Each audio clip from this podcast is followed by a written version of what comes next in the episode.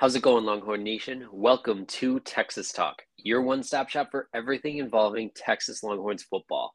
I'm your host, Ryan Magloon, and I am back with my awesome co host, Michael Farber. We are recording on Tuesday, April 11th, and today we'll be talking a little bit about Steve Sarkisian's latest press conference that happened April 11th um, and his appearance on the Pivot podcast. Then we'll get into a preview into Texas's spring game. Before we get into it, though, be sure to subscribe and leave us a rating wherever you're listening. Also, tell your friends and family about us. After that, make sure to check out our website, texas talk.com. On the website, you'll be able to find the Longhorns' updated roster, depth chart, the 2023 recruiting class, transfer portal additions and departures, any trending news, plus our analysis on the team. So be sure to check that out. Michael, how have you been?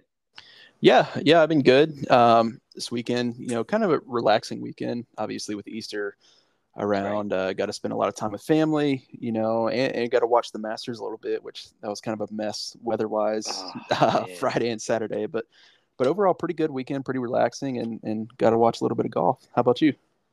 Yeah, you know what? Two uh, former Longhorns made a roaring comeback yes, on yeah. Sunday. Uh, Spieth, most notably, but also Scotty Scheffler kind of forced his way into the top 10, which I bet on. So very happy there. Uh, Spieth getting into that top five. But uh, he might have been top three now that I think about it. But either way, uh, came roaring back Sunday. So awesome to see there.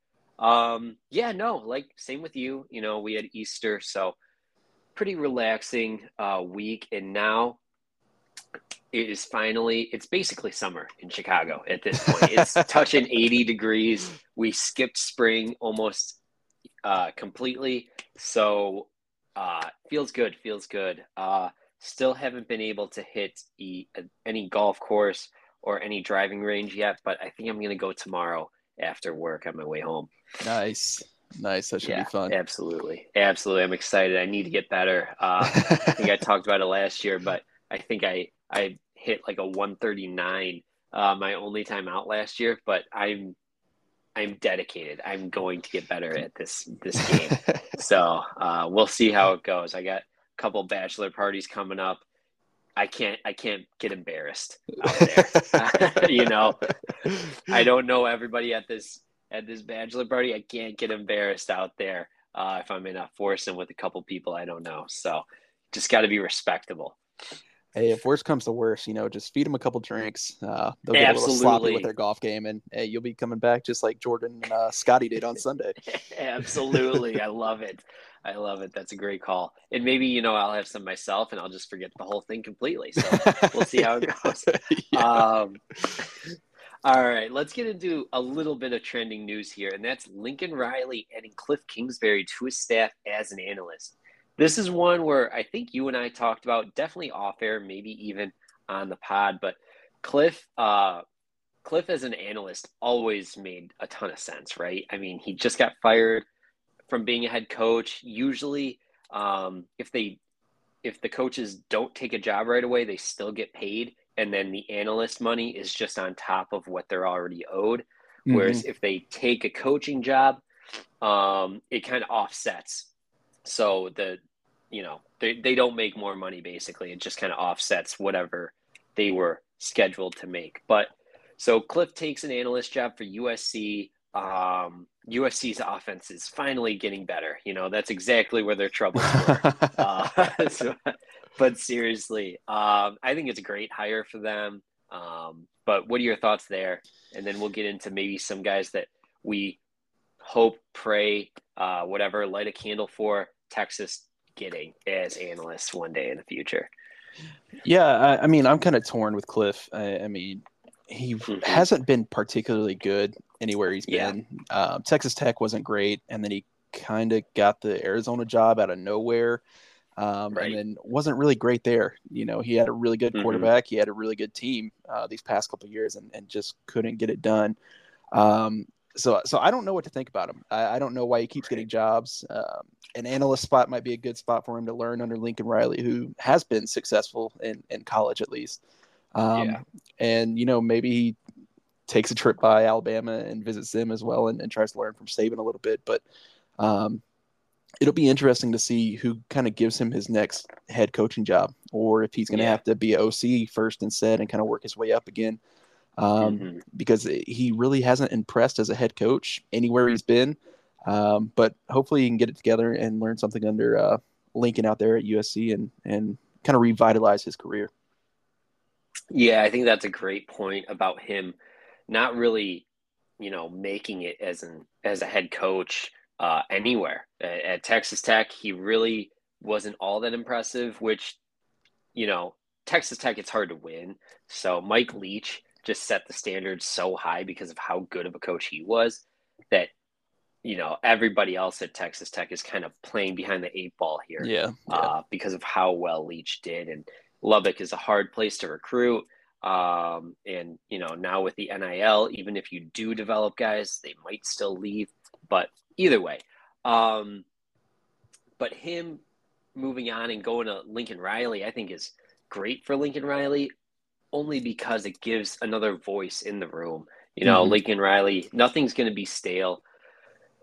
Even if Cliff wasn't the best head coach, we know he's still a great offensive mind. That's why he keeps getting these jobs, is because he's great with quarterbacks.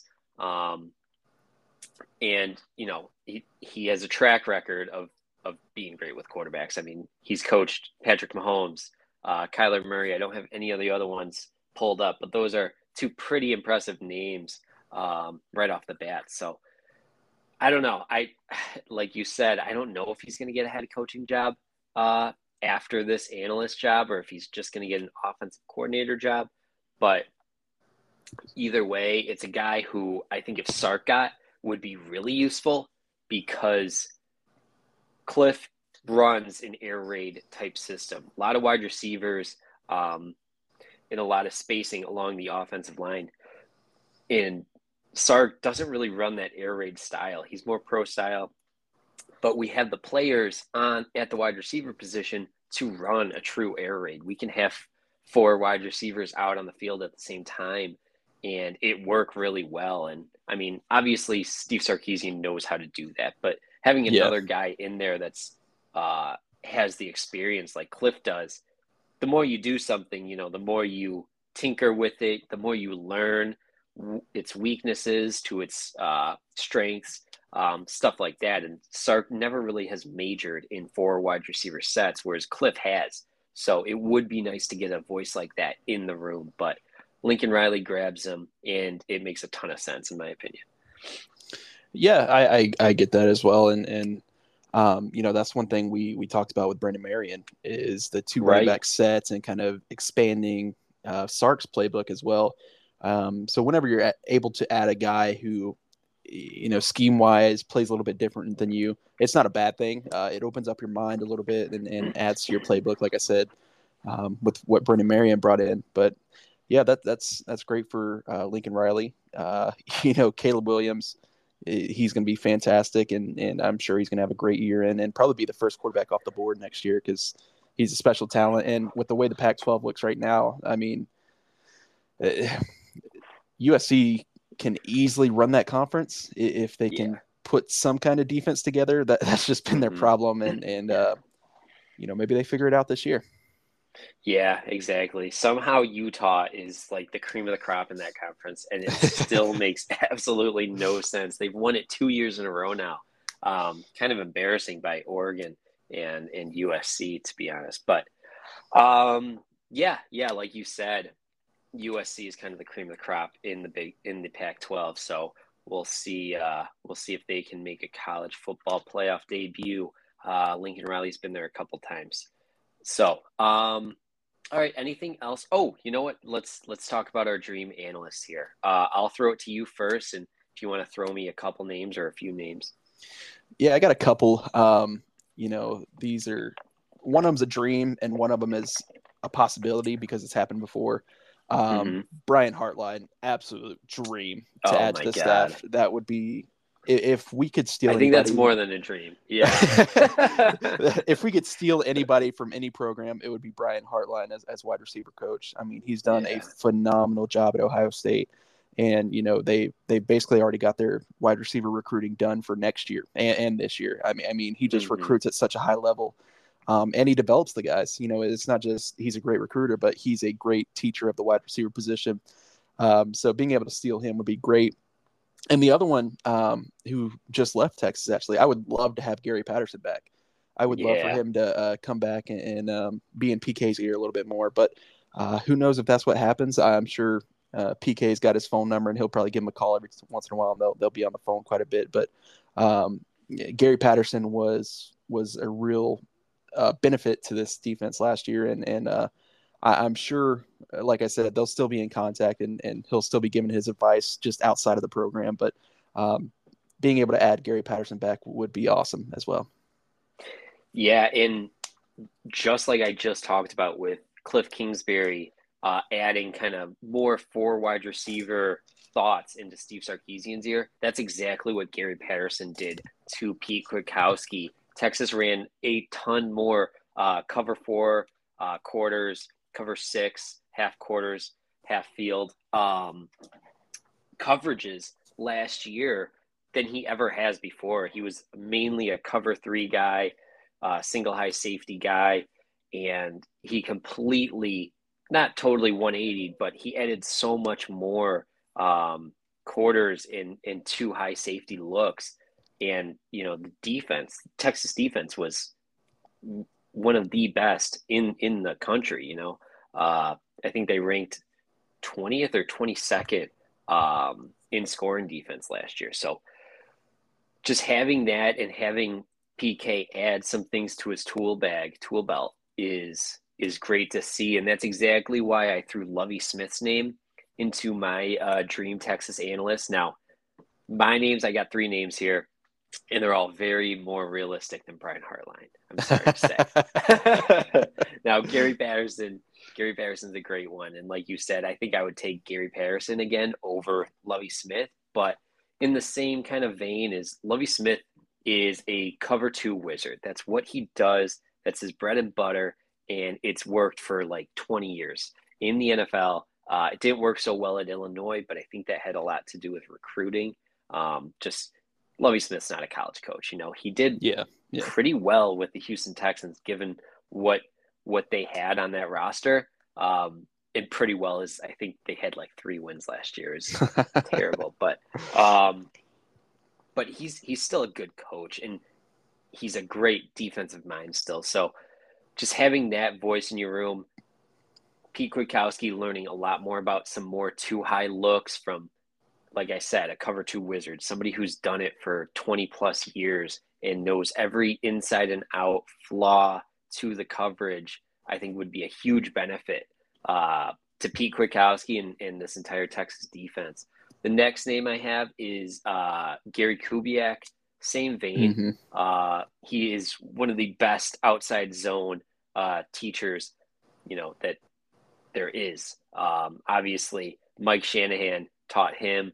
He's a little old now. He's in his 80s. I think. I think that ship has sailed. I think he's he's kind of done done with uh, you know the coaching aspect of football. But mm-hmm. and Kyle Shanahan, you know, he's doing pretty well in the NFL, so can't really get him either. Uh, they had him as a as a guest speaker, as a keynote speaker for their uh, coaches clinic. Uh, Steve Sarkisian had him in, so that was cool to see. It would be awesome to see Gary Kubiak come in here, um, and just uh, again, just be another kind of uh, voice in in this offensive room uh, Steve Sarkisian and Kyle Flood, obviously they know how to run outside zone, you know, but yeah, yeah. If they really wanted to major in it, instead of, you know, mixing in every two or three times a game, if they wanted to major in it and only be a zone team, don't really do a whole lot of gap schemes, bring in a guy like Kubiak and just learn it front to back, cover to cover.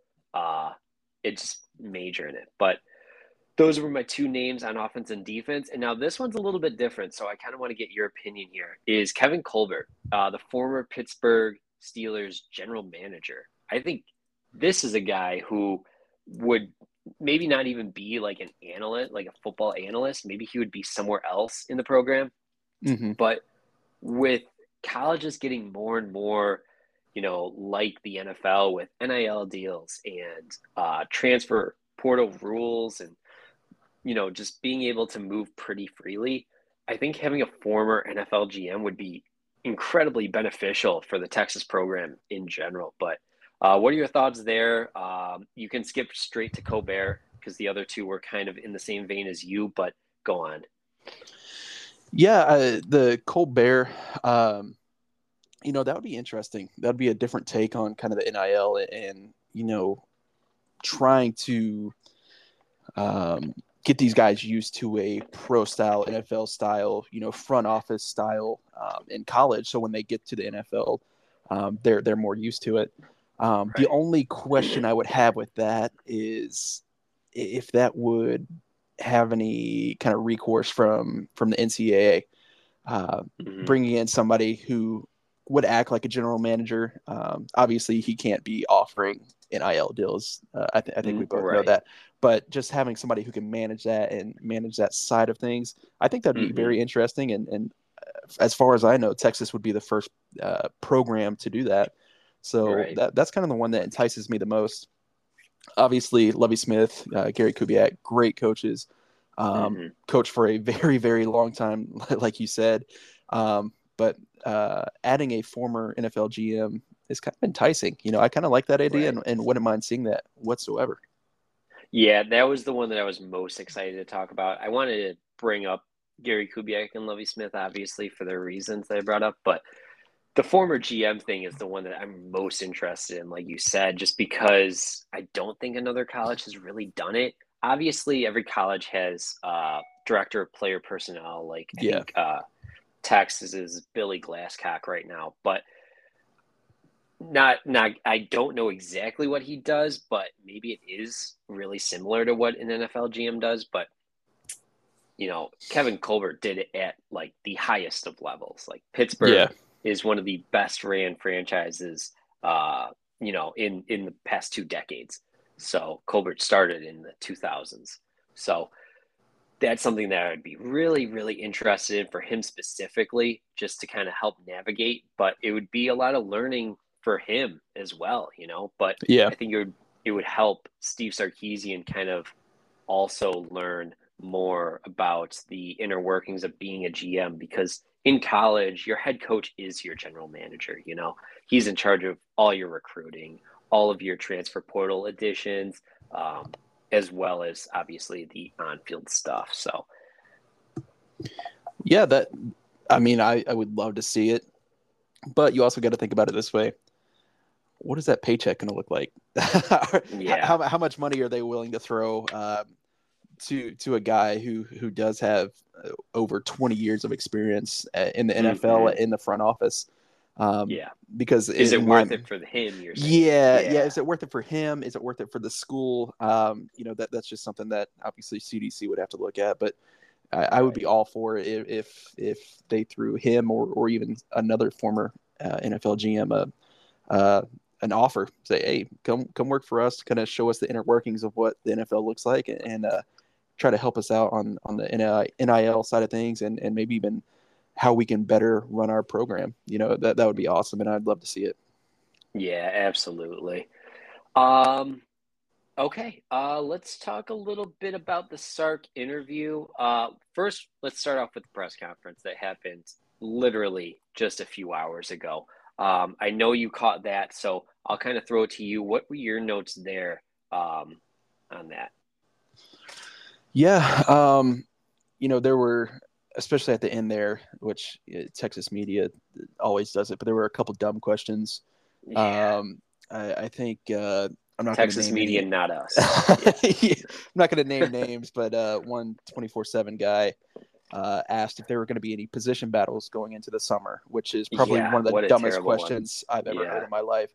Um, but but overall, I, I, mean, I really enjoyed it. It seems like the team is at a point where Sark thinks they're ready to go. They're ready to play football. Obviously, we're not to that point yet, but um, you know, I, am excited to see what happens this Friday. Uh, we'll, we'll, get into that, or this Saturday. Sorry, we'll get into that a little bit later. But mm-hmm.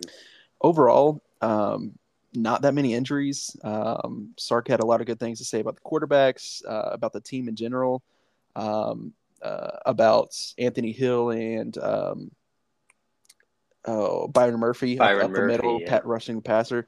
Um, so yeah, it, it's it's going to be interesting to see what happens this weekend. Obviously, we're we're all looking forward to that, but um, yeah, not, nothing too crazy. But uh, again, there's a couple stupid questions there at the end. yeah, no, that was terrible. oh my god, I, I, and it, I think it was in the final two questions. One of those was that. I'm like, really? Yeah. Like, yeah. come on, keep that one in the chamber. um, okay, so my biggest note here was uh, situational awareness. He brought it up like a few times, and he talked about practicing it. And you know, he's practicing certain situations like that's it. That's mm-hmm. what the portion of practice is. And for example, the one that he just talked about in the presser was two point plays. So they just practiced two point plays and how those kind of play out. Um, and then he talked about, you know, doing that, splitting that up into different ones, uh, like two minute trail being one, I'm sure, um, high red zone one being one, I'm sure.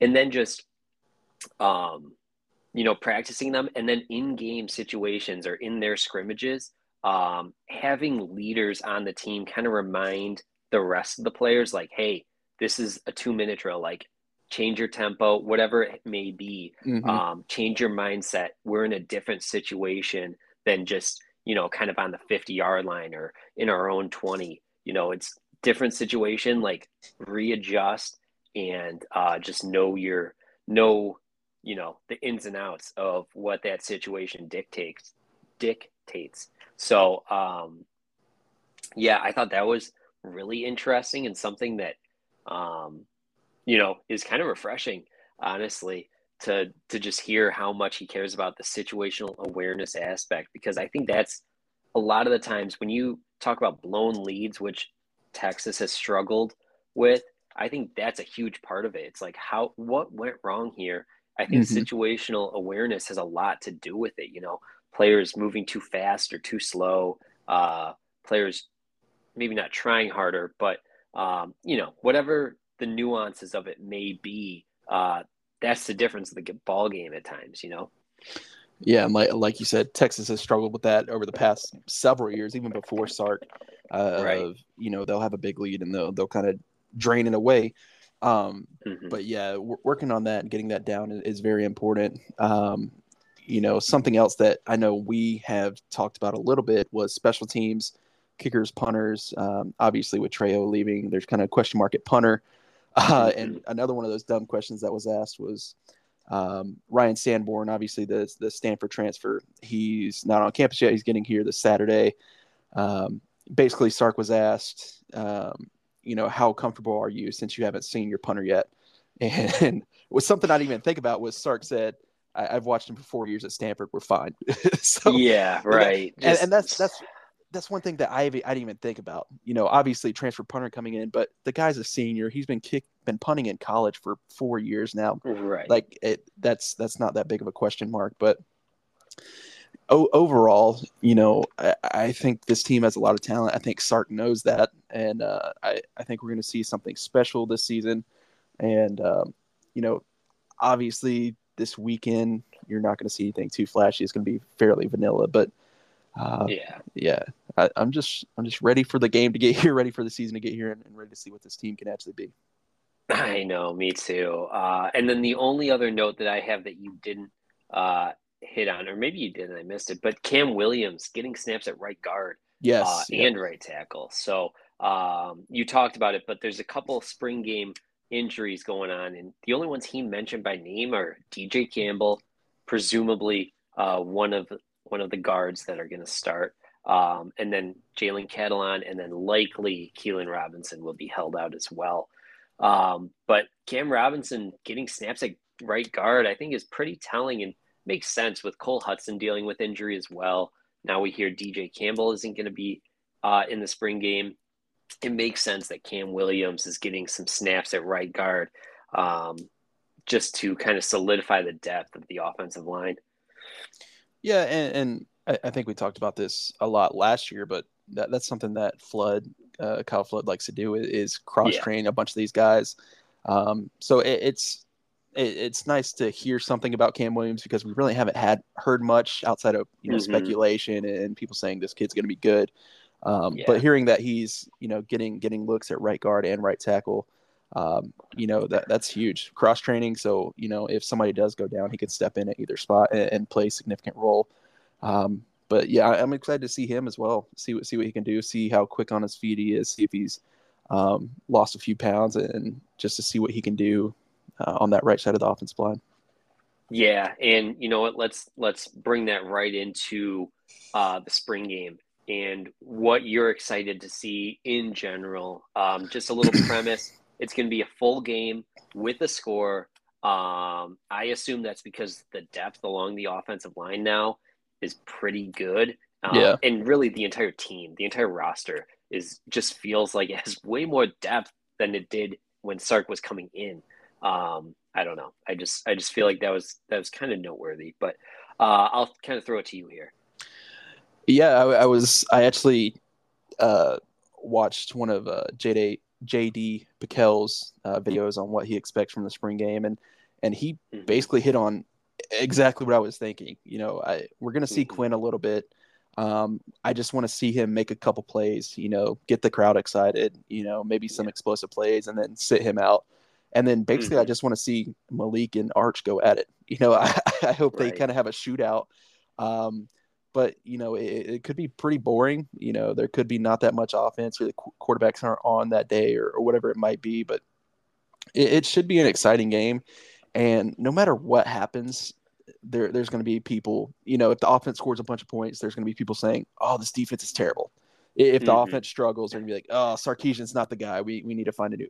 It, there's going to be overreactions all over the place. So I, am just kind of looking for you know each of these quarterbacks to kind of make a play, show that they belong, and and then you know see what this defense can do. You know, are are the edge rushers going to get after the quarterback? You know, are they going to get home a couple times? Uh, you know, uh, these running backs they they struggled in the bowl game against against Washington.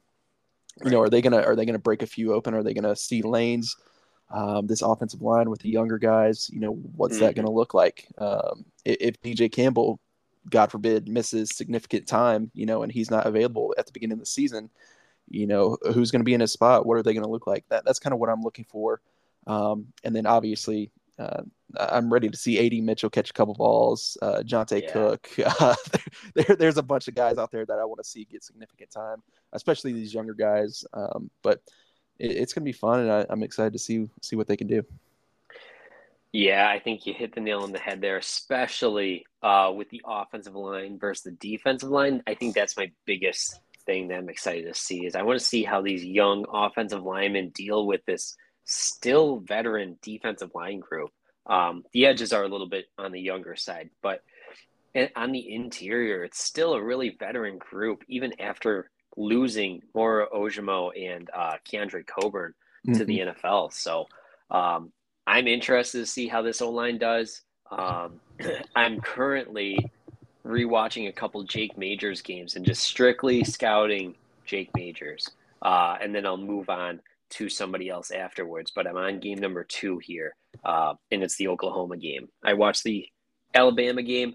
Um, you know, mildly impressed. I, I am not really, um, you know, kind of blown away um, by any means with with how he played, but um, I think it's kind of about what I expected. Pretty steady, average play, um, and I just want to kind of continue to see that. Um, but like you said, this right guard spot is a little bit of a question mark now with DJ Campbell and Cole Hudson dealing with injuries.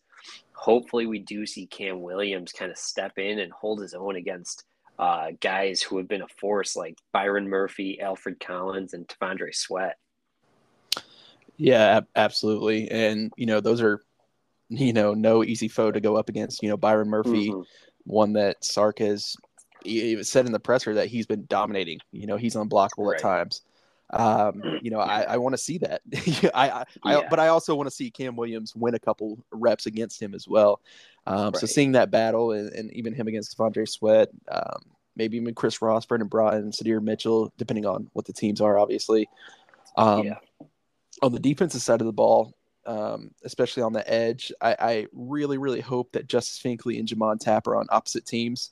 Um, so we mm can kind of see them each get uh, first team reps on their teams and, and see what they can do. Um, yeah. We kind of know what we have in Barryn Sorrell. He's more of a speed rusher, can get off the ball quick and get to the quarterback. Is he going to be able to finish a couple sacks in, in the spring game? We'll see. Um, but no. But uh, Anthony Hill is one that, man, I, am really excited for and to see what he can do and and um, you know see if he can make a difference in this game. Obviously, it's a it's like we said plenty of times, it's a glorified practice, but seeing if he can make a few plays and, and kind of get the fans excited for the number one overall uh, linebacker in the class. Um, you know, right. last year was Harold Perkins and he dominated LSU. Um, I don't want to put that pressure on Anthony Hill, but he's got some pretty high expectations from a lot of Texas fans. So, so I hope he can show out and, and show that he belongs and, and will be a mainstay in that linebacker room for, for a couple years here.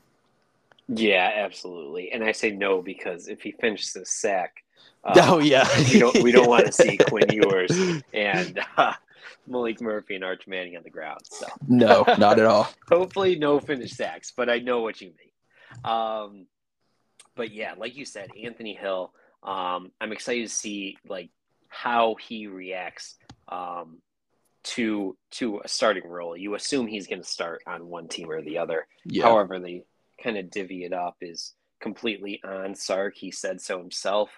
He's just going to make the teams. Um, so I'm interested to see kind of where he pairs, like what quarterback he pairs with what wide receiver. I mean, I have to assume Quinn Ewers is going to get with AD Mitchell because they need every rep they can get. You know what I mean? Yeah. To kind yeah. of uh, build that chemistry. But I don't know. Who knows? Uh, Sark knows a lot more than I do, but uh, I'm just excited to see what these quarterback to wide receiver pairings are. Um, I think Arch is, or Maalik even, uh, is going to get Johntay, and I think that's going to be a whole lot of fun.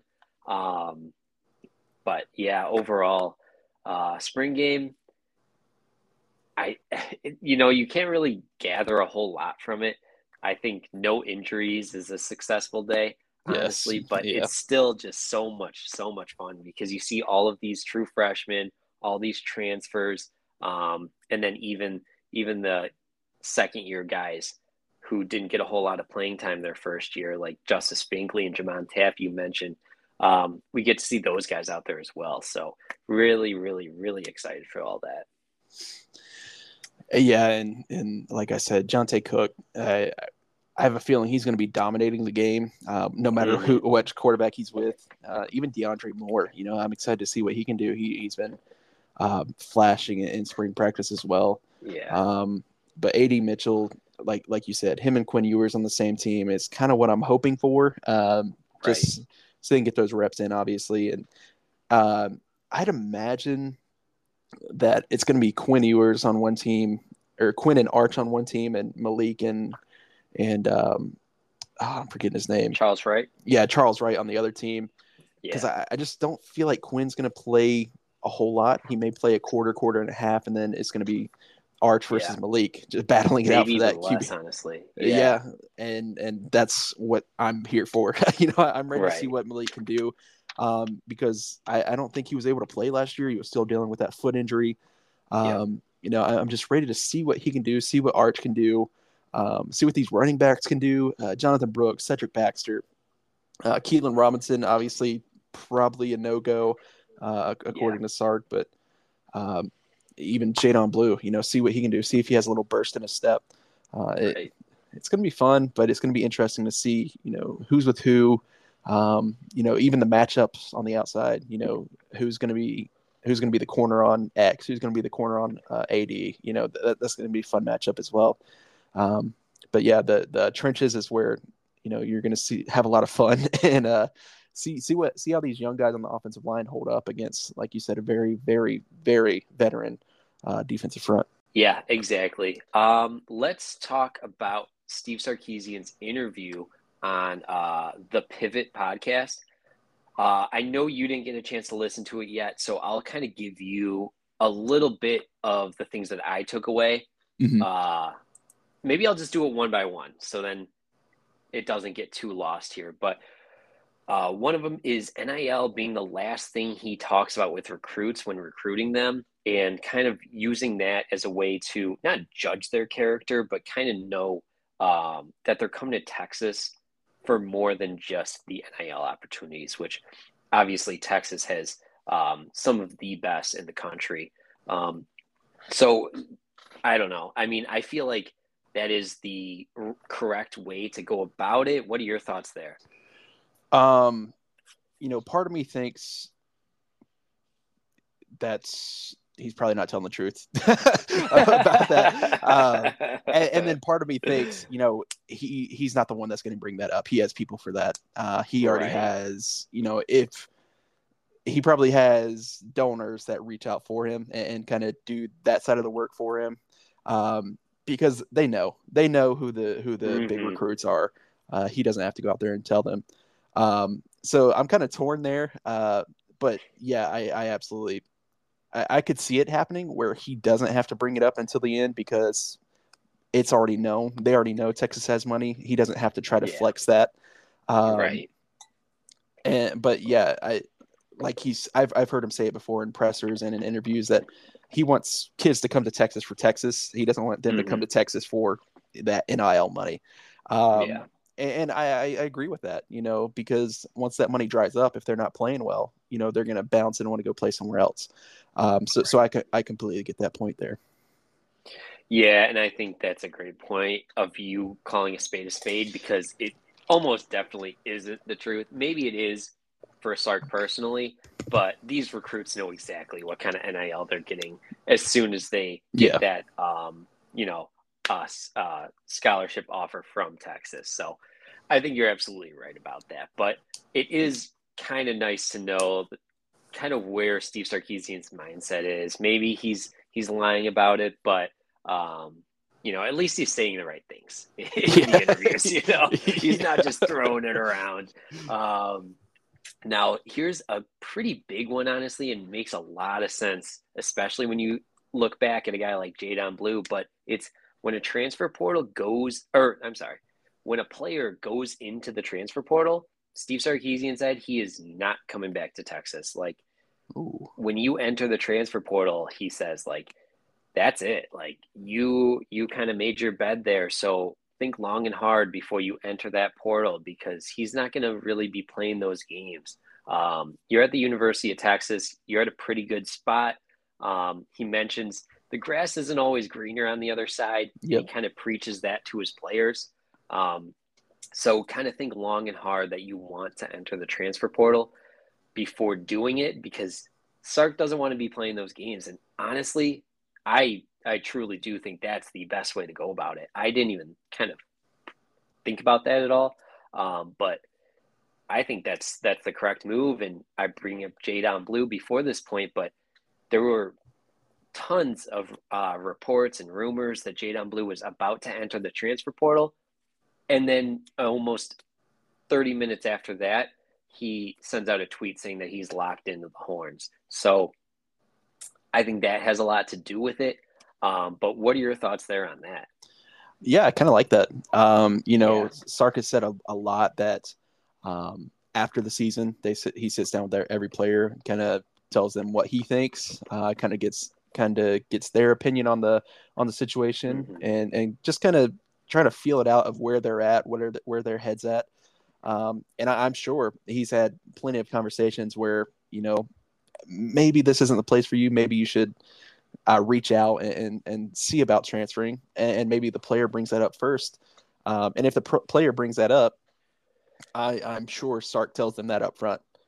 Like, right. I, if if you want to enter the portal, that's your choice, 100. Um, percent But just know your your roster spot's gone. you know, right. that, that, he's laying that out there up front. Um, and, and I could see that happening 100. percent um, and, and, like you said, Jaydon Blue, where they, I, I thought he was gone. You know, I, I thought, right. you know, it's uh, good luck. You know, have fun. Um, I thought he was going to Houston. I thought he was going to be a great player there and try to get revenge on Texas this year when when Texas and Houston play. Um, yeah. But like you said, sent out a tweet, you know, 30 minutes later and and kind of calm the waters there. Um, but w- a player like that, a former number one overall running back, um, you know, there there's a lot of discussions that happen behind closed doors, and and he knew what was going to happen if he hit hit the portal, and um, ultimately decided against it for now at least. Um, you know, there's there's right. always the portal opening up here in a couple weeks after spring ball, but um, that that's going to be another interesting time when to see who hits the portal then and and what players yeah. around the country. But yeah, I I, I love that honestly. Um, if you're not completely bought in, then then go ahead and step out and and you know good luck to you somewhere else. Yeah, I, yeah, absolutely. And you bring up the spring transfer portal opening them up, opening up somewhat soon. That is not going to be a fun day for me. I'm going to be really sad when we see some. we're, I'm just bracing for. I think we're going to see some talented players enter the portal, like um, along the offensive line, uh, in the running back room potentially. We talk about Jaydon Blue, but there's just so much talent at Texas in the secondary uh, too. I shouldn't leave out, but I I I just think that there might be uh, there might be some additions to that transfer portal, and uh, and I don't think anybody's going to be too excited about any of them. Yeah, yeah, I could see that absolutely. Um, but you know, there may be a big name that hits the portal from elsewhere, and and yeah, they absolutely. Texas a Luke. So, so um, you know, it's kind of a give and take, obviously, with the transfer portal. But um, from from the the little clip that I've seen from this from the interview we're talking about now, um, I, I, think Sarkisian likes his team. He likes where they're at, and he kind of thinks this could be the one that gets him over the hump here at Texas. So, um, you know, I, am not expecting any big time names to hit hit the portal, but I, I wouldn't be surprised if there's some contributors who who could hit the portal um, after the spring. Yeah, for sure.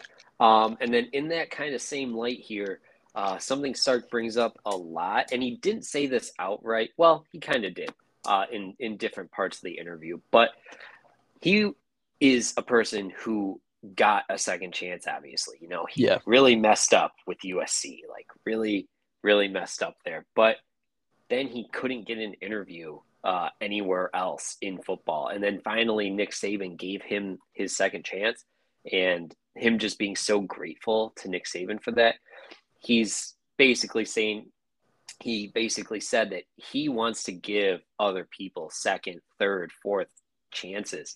Um, you know, at the University of Texas, and I think it already shows um, with how he handled Jahleel Billingsley and uh, Agiye Hall, two guys who left Alabama specifically, um, you know, with some trouble. Uh, Billingsley was dealing with some sort of suspension. We still don't really know what it was, but he was suspended for six games at Texas. And then obviously Hall kind of had his issues and never really saw the field for Texas before they both ended up leaving. Um, but I think that's super interesting. And um, we talked about Denver Harris being a guy who, you know, kind of was dealing with some, stuff at Texas A&M and uh, enters the portal and eventually lands with LSU. And we were kind of talking you know, would Texas go after him? Would they not? Um, it sounds like Steve Sarkisian would have, you know, or or did even. Uh, we don't know, but sounds like Sark wants to be a guy to give other people second chances. So I think that's something to kind of keep in mind when you're looking at potential transfer portal additions, mm-hmm. um, especially now. I think there's always a balance between, you know, culture and um, and you know the risk reward of adding a guy who might have some some issues that they're dealing with. Um, I think now the way Steve Sarkisian talks about this team, like you just mentioned, I think he's got the culture kind of there already. So I wouldn't be surprised if they really take anybody from the transfer portal. Um, you know, if they're dealing with issues or what what the case may be. Yeah, and you know, with with the Jai Hall and Jahleel Billingsley, you know, if you have your culture set up right, Sark doesn't have to take care of that. You know, the players will take care of that themselves. Um, but I'm all for giving people second chances, 100%. Um, but you got to have some strict rules on them t- as well. Of you know, you you dealt with this at a certain school. Um, if we see it here, you know, you're going to get suspended. And you're going to be dismissed from the team for for a certain period of time. Um, and then if it keeps happening, you know, we're going to ask you to leave. You know, that that's just how it is. And I, I think that's how Sark would go about it. And I think that's how he did with the Jai Hall. Um, that that one really sticks out to me where it just we, we were really excited about Jai Hall, what he could be, but it just never worked out. Um, it just right. things didn't seem to come together. Same thing with Denver Harris. You know, sometimes for those kids, um, a change of scenery is what they need. Um, so so I hope he goes to LSU. I hope he has a su- successful career and kind of gets his head on straight. But um, mm-hmm. you know, they they got to make that choice of you know it, it's it's time to change. You know, it's time to right. be focused on this. I I could change my family's life if I if I put all of my heart into this, all my soul into this, and, and actually mm-hmm. focus on this. Um, and that's a choice they have to make. So I, I think Sark um, knows that he made that choice. Like he made the correct choice yeah. to to go with Saban and, and um, you know change his life and revitalize his career. Um, but each each person he gives a second chance to, you know, they have to make that choice for themselves and, and they have to choose to uh, change. Um, and so far, not not many of the guys that he's brought in have, have done that. Um, right. But but he's going to keep giving them second chances, and and um, if they're going to you know keep acting up now, the the players are going to take the care of that. He doesn't really have to worry about that situation anymore um, with the way mm-hmm. the culture's set up. Yeah, yeah, like you said, uh, Sark has taken some swings, and obviously they've been misses so far. But there are plenty of success stories out there in the history of football of yeah. people messing up. I think one that comes to mind for me is Tyrann Mathieu at LSU. You know, yeah, getting popped on a couple drug tests. Um, you know, being super talented, but falling to the third round in the NFL draft, and now boom, look at him. You know, yeah, uh, yeah. potential Hall of Famer, but definitely one of the best safeties in the league in his prime. Uh, another one, Laremy Tunsil, Ole Miss. Everybody knows that gas mask incident makes him drop probably a full 10 or so draft picks. Um, and now, ever since that day, he's really, I, I haven't heard a single thing bad about him. And he's the highest paid offensive tackle in, in yeah. NFL history or in, you know, in the history of the NFL. So there are success stories. So I do like that Steve Sarkisian is giving away these second chances because, you know, why why not? You know, um, yeah. Obviously, it's worked for Steve Sarkisian. He's another success story. Um, so I, I, like that. Um, and then my only, my last uh, kind of note here on the press conference is, and I talked about this as well before, but him breaking down and building back up his offense um, to kind of fit the pieces he now has. Last year, we saw it with him using more and more two running back sets, and uh, Brennan Marion uh, had you know a hand in that as well. But um, now this year, you know, we still do have talented running backs. Don't get me wrong, but I think our wide receiver room is really where the stars are. Um, so I'm interested to see kind of how he breaks down and then builds this offense back back up and kind of pieces together um, how this offense is going to look for the 2023 season. Yeah, absolutely. And you know, I'm I'm looking at a quote right now, and I'm I'm sure this is the part where it came from, but adapt or die. you know, mm-hmm. Um, Saban had to do it. Uh, he was right. a very defense first. You know, run the ball 40 times a game. You know that that's how you win games. You just run out the clock, and your running back's yeah. going to win you the game. Um, and then he kind of switched, brought Lane Kiffin in. Who's, if, if, anybody knows Lane Kiffin, he likes to throw a ball a lot, um, runs mm. RPOs a lot. Um, and then obviously Sark after him, who, you know, DeVonta Smith won the Heisman as wide receiver. That that's right. Hasn't happened in a very long time, and it's very very rare. Um, so you know, adapting to the way college football is going now, and and being successful at it is what Sark is trying to do here, and I, I think he's doing a very good job of it obviously, yeah.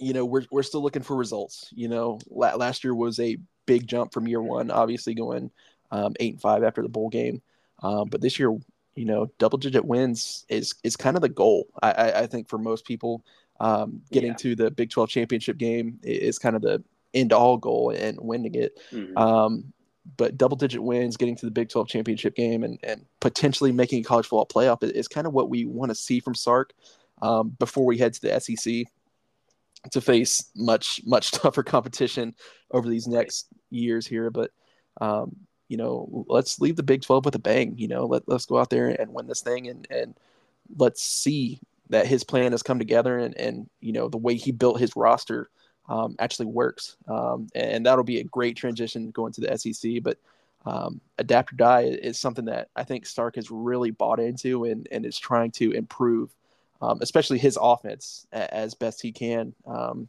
and, and, I've already said it a couple times, but bring in Brennan Marion and letting him kind of tinker with his playbook a little bit. Um, you know, we, we talked about Kliff Kingsbury with Lincoln Riley. Um, I, I, wouldn't be surprised if Sark brings in an air raid guy like that as well, just to kind of see, you know, what their mm-hmm. mind, what their thought process is. You know, what would they call here? What would they do in this situation? Um, always having guys in your circle that you know aren't yes men is, is right. great for a head coach, and I, I think that's what Sark's looking for. Yeah, no, that's that's absolutely uh, sounds like that's the case. Um, all right, is there any other notes, any other thoughts you have uh, before we get out of here? Um, not that I can think of. Yeah, yeah, yeah. No, I'm just excited for the spring game. Obviously, uh, I think it's a 1 p.m. kickoff uh, Central Time on Saturday. So uh, really excited for that. My schedule is cleared. Um, maybe I'll even smoke some ribs or something like Ooh. that uh, Saturday morning. yeah, I know. I'm I'm kind of just playing this out in my head right now, so we'll we'll see how it actually goes. But uh, I I am so excited just to see some football on my screen. Uh, I I just don't watch the XFL, so I don't really count that. I'm sorry to Dwayne the Rock Johnson. Um, so yeah, all right. Uh, that will do it for this week's episode. If you enjoyed the podcast, learned something, or just want to support us at Texas Talk, please rate five stars wherever you're listening. But more importantly, uh, I said at the top, but tell your friends, family about us. It is the best way for us to grow this brand name. Um, if you want to tweet at us, uh, you know, if you have a dream analyst, we talked about at the top if you have any thoughts on the spring uh, game, tweet at us at Texas Talk underscore on Twitter. Um, pretty easy, Texas underscore or Texas Talk underscore. So tweet at us, uh, let us know your thoughts. Uh, but with that, uh, thank you all for listening. And as always, hook 'em. Hook 'em.